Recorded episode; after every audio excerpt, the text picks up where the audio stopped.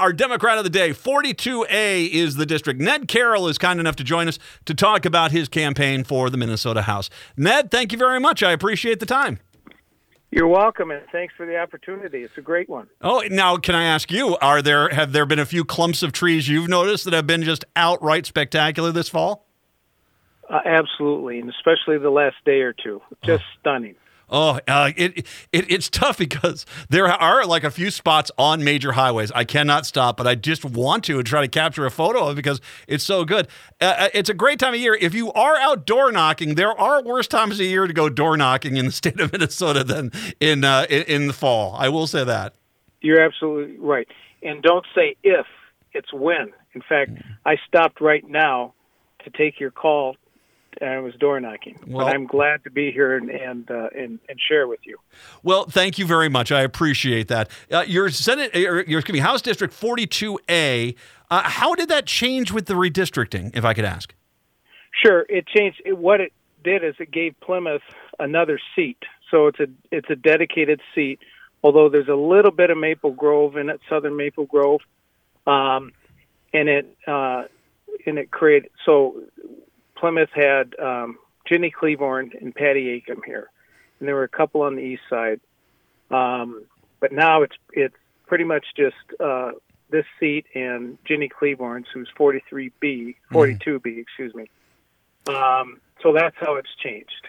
Well, and it's and it's a sign that Plymouth has been growing and has been growing, eh, eh, you know, greatly. And just in my time, I remember in the high when I was in high school in the '80s that people were really. That's when people, you know, people started moving up to uh, Plymouth, and it's really become, uh, a, you know, a very strong suburb up on the west side. It sure has. In fact, you know what? It's the uh, fourth largest city in Minnesota, seventh largest city in Minnesota, fourth largest economy. So it is a big deal, and it's quietly a big deal. We have the largest med tech sector in the country, I think, or the world. There's some metric by which it's measured. We have a huge uh, commercial industrial presence in Plymouth. And and basically, it's for for lack of to describe it for everyone, it's like a big L on the west side of Plymouth, the very southwestern part of Maple Grove, in the very top. But then it's a big L with uh, the the L being basically Highway 55 as it heads towards the east. Uh, it's a great location. I got a lot of friends that live out there. I'm over there all the time. It's it is a, a wonderful spot. For you though, let's give you an opportunity for you to share your story. Who exactly is Ned Carroll? Well, Ned Carroll is a dedicated public servant. Um, I'm on the city council now. I've been elected twice at large, which means I represent everyone in this town of uh, 81, 82,000.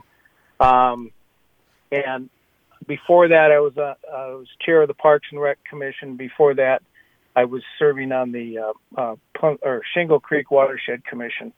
So I have a lot of experience volunteering and serving in Plymouth as well as uh, efforts with my children. I have three daughters, and I was always involved in, in their activities. In fact, I still am. Um, I am on the Wayzata Girls Basketball Association, and as I have been for a number of years, and I still serve as director of the high school rec program. It's a wonderful opportunity, and it's it's great to uh, to spend time with these with these young ladies and give to them.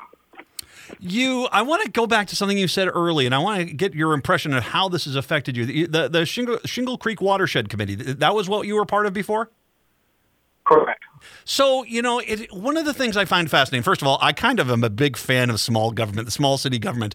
And there are these, these committees and organizations where you can get involved and you really can make a big difference to the local community because you're addressing a specific issue. And I have been very, I mean, there's a lot of these watershed districts around where there has been a strong effort to reclaim these districts after, you know, the, the, there was a you know a time when a lot of these these creeks and rivers either dried up, got all used up, or polluted, we're in bad shape, and now we have a, a better understanding of how we need to keep them clean. Talk a little bit about how your work on that, and then how it affects you with your environmental stances today. So the work on that is it gives me an awareness, not that I needed one, but enhances my awareness of how critical the environment is and how critical it is to keep it clean and and re- refurbished.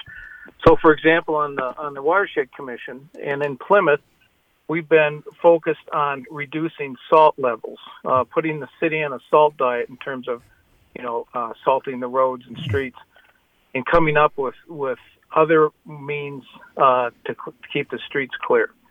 So that's that's one example, and then also just cleaning them up and restoring them. Um, sometimes it, it, it includes taking out, you know, uh, barriers, dams, whatever, uh, to allow them a more natural flow. And what that does is it enhances the uh, ecosystem around it, and also invites back um, other creatures who who were there. Mm-hmm. You know, what you get is a case where you've taken what is a lot of people consider this larger issue uh, in the environment but then you you get that experience where you realize no this is not some large political thing. This is local politics. The environment is local politics and you have to apply these these lessons and and good judgment to even things like as you said putting Plymouth on a salt diet to make sure that there's not so much runoff into these creeks and doing more environmental damage. I, I think that that's a wonderful bit of an experience to have for any politician. Well I agree. And, and let me just um, make an exception of a term you use. You said politician. Yeah. Uh, I consider public service. Uh, this council is a nonpartisan body. So people say you're a politician, and I say, well, no, I'm a public servant. It's a non nonpartisan position. That's the way it was with the Parks Commission and the Shingle Creek Watershed Commission. You're there as a citizen, devoting your time and energy to making the community better. I look to do that at the legislature. I'm going to take that ethic of being a nonpartisan public servant uh, to the legislature to help our community uh, remain strong and get better. Uh, an issue I know is very, very near and dear to anyone in Plymouth is transportation. Um, it's only recently we finally um, got 494 through the city expanded out. That wasn't that long ago. There was still two lanes and a nightmare to drive uh, you got Highway 55. I mean, it's we, we we have to start looking at larger solutions. I had the same conversation with the House rep that was running up off Central Avenue in up in uh, Blaine, off of where the National Sports Complex is. As you've got these roads which have to be addressed and and and developed in the right way to where it's giving the maximum amount of flow on this road, but still maintaining the ability for the local community to have the access they need. Absolutely. So part of that effort is I, for a long time, I've been involved in in uh, trying to get high, uh, uh, Highway 55 bus rapid transit (BRT) as a commuter line from out in the western suburbs, uh, just a little bit beyond Plymouth, down to, to downtown and back. Um, we have we have a reverse commute now uh, where people from from uh, the city come out to work in Plymouth. So transportation is absolutely critical, and also providing transit options for those who can do them and want to do them, I think is important for various reasons. One of which it reduces congestion, two, it reduces pollution, and reduces our carbon footprint.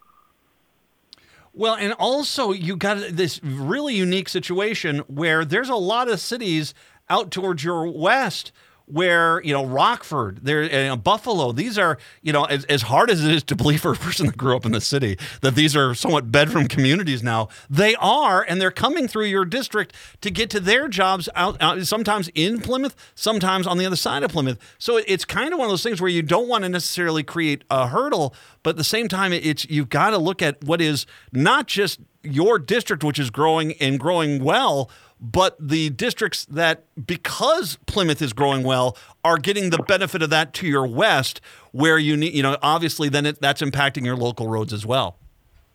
That's right.